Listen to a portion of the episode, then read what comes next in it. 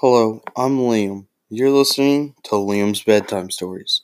We're reading The Hunchback of Notre Dame for tonight's bedtime story. The Hunchback of Notre Dame is about a hunchback who gets left out of everyday activities. Do you know what feeling left out of a game feels like? Now, come on, let's start reading The Hunchback of Notre Dame by Victor Hugo. In the city of Paris, the bells of Notre Dame were ringing. In the street below, a gypsy puppeteer named Clopin spoke to the children crowded around his wagon. Listen, they are beautiful. No? he declared, pointing skyward. And high, high up in the dark bell tower lives a mysterious bell ringer.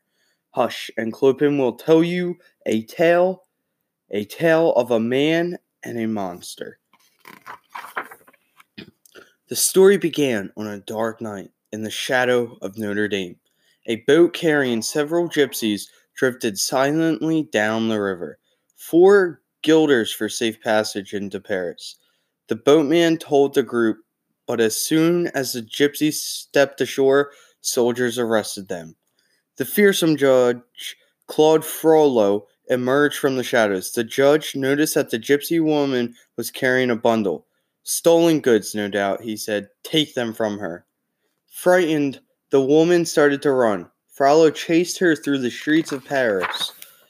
The woman ran up the steps of the cathedral with Frollo galloping after her. As he grabbed the bundle, she fell and hit her head. Her eyes fluttered shut, never to open again. From inside the bundle came the sound of crying. A baby? murmured Frollo. He drew back the cover and gasped. A monster! The archdeacon of the cathedral told Frollo, To pay for this woman's death, you must keep the child and raise it as your own. Then let him live with you, locked away in the bell tower. Frollo replied, Some day he might prove useful to me. Frollo named the child Quasimodo, which means half formed. As the boy became a young man, his form remained as misshapen as ever, but his strength was beyond that of ordinary men. With his strong arms, he rang the bells until they were as much a part of his life as the stone gargoyles on the cathedral walls. When Quasimodo was alone, some of the gargoyles spoke to him. Look, exclaimed Hugo, peering down into the square. Today is the festival of fools. Are you going to watch, Quasi? Quasimodo just shrugged and went inside. Laverne watched him sadly and said, What good is watching a party if you never get to go? The gargoyles followed him into the tower. Quasimodo was gazing at the miniature city he had carved. It was the closest he had ever come to the outside world. I'd like to go, but I'd never fit in out here there. He told his friends. Victor said you should go. It would be an ed- educational experience. Just then, Frollo appeared in the doorway, and the gargoyles turned back to stone. Don't even think about going to the festival, he told his charge. They'll laugh at you and call you a monster. Quasimodo hung his head. Yes, master, he said, you are my only friend. On the streets below, a handsome newcomer led his horse, Achilles, through the crowds. His name was Phoebus. Passing a gypsy dancer, he stopped and stared. She was the most beautiful woman he had ever seen. Esmeralda smiled warmly at him as she danced with her goat, Djali. Suddenly, another gypsy sounded a warning before the dancers could flee. Two soldiers stopped Esmeralda and uh, accused her of stealing. Djali quickly butted one of the soldiers as the pair hurried off. Phoebus commanded Achilles to sit on the other soldier. Oh, I'm so sorry, Phoebus said. Naughty horse! One of the soldiers waved his dagger at Phoebus. I'll teach you a lesson, peasant, he raged. Phoebus pulled back his cloak, revealing a captain's uniform. At ease, lieutenant, he said, and now would you please direct me to the Palace of Justice? Once at the palace, Phoebus was taken to Frollo. Well, captain, the judge greeted him, you've arrived just in time to help me stamp out the gypsy. We're searching for the hideout, a place called the Court of Miracles. When we find it, we'll crush them like ants. Frollo didn't know Quasimodo had decided to join the festival after all. Caught up in the wild celebration, Quasimodo stumbled and landed at the feet of Esmeralda.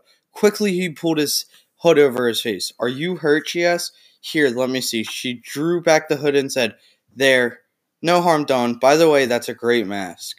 Later, Esmeralda danced. Quasimodo gazed at her, remembering her kindness. At the reviewing stand, mm-hmm. Frollo and Phoebus also watched the beautiful viewers. Next, it was time for the big event, choosing the ugliest man and crowning him the King of Fools. Esmeralda encouraged Quasimodo to participate, but as soon the crowd realized who he was, it's the bell ringer of Notre Dame, someone called. At Clopin's urging, the people crowned Quasimodo as the new King of Fools. The cheers soon changed to jeers, however, as the people turned against him. Quasimodo saw Frollo and cried, Master, please help me. But Frollo did nothing. He wanted to teach Quasimodo a lesson about disobeying him. Esmeralda could not stand the cruelty. She freed Quasimodo and faced Judge Frollo. You mistreat this poor boy the same way you mistreat my people, she told him. Furious, Frollo cried, Captain Phoebus, arrest her. But Esmeralda got away. She disguised herself and slipped into the cathedral with Djali. Phoebus managed to follow her. Esmeralda faced her pursuer. When she lunged at him, Phoebus said, You fight almost as well as a man. Funny. I was going to say the same thing about you, she replied. Phoebus promised Esmeralda that he wouldn't arrest her in the cathedral. When Frollo arrived, the captain kept his word. She claimed sanctuary. He said, We can't arrest her here. Frollo turned to the young gypsy women. I have soldiers at every door, he said. Sit one foot outside and you'll be arrested. After Frollo and Phoebus had gone, Esmeralda took a moment to pray for all the world's outcasts. When she looked up, she saw Quasimodo watching her. She and Djali followed him up to the bell tower. Esmeralda was amazed to see Quasimodo's toy model of the city. Beyond it were the bells, which he introduced her by name as if they were people. You helped me, Quasimodo Turtle. Now I will help you. He gathered Esmeralda and Djali into his arms and swung down the side of the cathedral, out of the soldier's view. Reaching the ground, he said, I'll never forget you, Esmeralda. Then Esmeralda handed him a necklace. She told him if he ever needed sanctuary, it would lead him to the court of miracles. When Quasimodo climbed back up, Phoebus was waiting for him. Quasimodo growled, No soldiers, get out. He chased Phoebus down the stairs, swinging a burning torch. Phoebus told him, If you see Esmeralda, tell her I didn't mean to trap her here. I was only trying to save her, and tell her she's lucky to have a friend like you. When Frollo learned that Esmeralda had escaped, he was enraged. His soldiers searched the city for her. At one home, Frollo questioned the owners, then ordered Phoebus to burn their house. Phoebus refused. The judge reminded his captain, You were trained to follow orders, not the orders of a madman, Phoebus replied. Frollo sentenced Phoebus to death on the spot, but someone wearing a cloak and hood was watching from the back of the crowd. It was Esmeralda. She picked up a stone and flung it at Frollo's horse. The animal reared. In the confusion, Phoebus leaped onto Frollo's horse and galloped away. Get him! cried Frollo. The soldiers launched a shower of arrows. One of them hit Phoebus. He tumbled off the horse into the river. The soldiers watched as he disappeared into the water. But after they left, Esmeralda dived into the r- river and rescued Phoebus. He was badly hurt. Desperate, Esmeralda took Phoebus to the cathedral. Please hide Phoebus here, she begged Quasimodo. Promise you won't let him come to any harm. Quasimodo promised, and Esmeralda hurried away. Quasimodo hid Phoebus under a table just before Judge Frollo arrived. Frollo hissed, I know you helped that cunning gypsy girl escape. She tricked you, but I know where her hideout is, he lied, and at dawn I will attack with a thousand men. He whirled around and stormed off. Phoebus heard everything. In pain, he rose to his feet and asked Quasimodo to help him find the court of miracles. I cannot disobey my master again, Quasimodo told him. Aren't you Esmeralda's friend? The soldier wondered. Then Phoebus staggered off to search for the court of miracles on his own. The gargoyles watched as Quasimodo made his decision. He would help his friend. Quasimodo caught up with Phoebus and showed him the necklace. It's a map, he said. Together they followed it to a cemetery. They went down a secret passage and soon found themselves surrounded by gypsies disguised as skeletons. Clopin accused the two of being Frollo's spies. These men aren't spies, they're our friends, shouted Esmeralda. The gypsies listened as Phoebus warned them of Frollo's planned attack. I never could have found you without Quasimodo's help, he had. Nor could I, said the booming voice of Judge Frollo. Without knowing it, Quasimodo and Phoebus had led the judge and his soldiers to the hideout. Frollo accused Esmeralda of being a witch. She would pay with her life. Phoebus and the gypsies were arrested, and Quasimodo was chained up in the bell tower. Soon it was time for Esmeralda's sentence to be carried out. Your day has come, gypsy, Frollo told Esmeralda as he lit the fire. Suddenly, there was an anguished cry from the cathedral. Quasimodo had broken his chains. He swung down from the bell tower and lifted the unconscious Esmeralda in his arms. Fighting off soldiers, he made his way back to the cathedral where he cried, Sanctuary, sanctuary, sanctuary.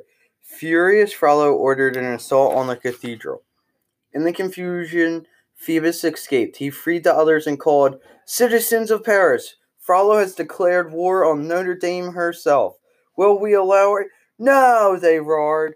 With the help of Hugo and Victor and Quasimodo, heated up a vat of molten lead just as the soldiers were about to batter down the cathedral doors.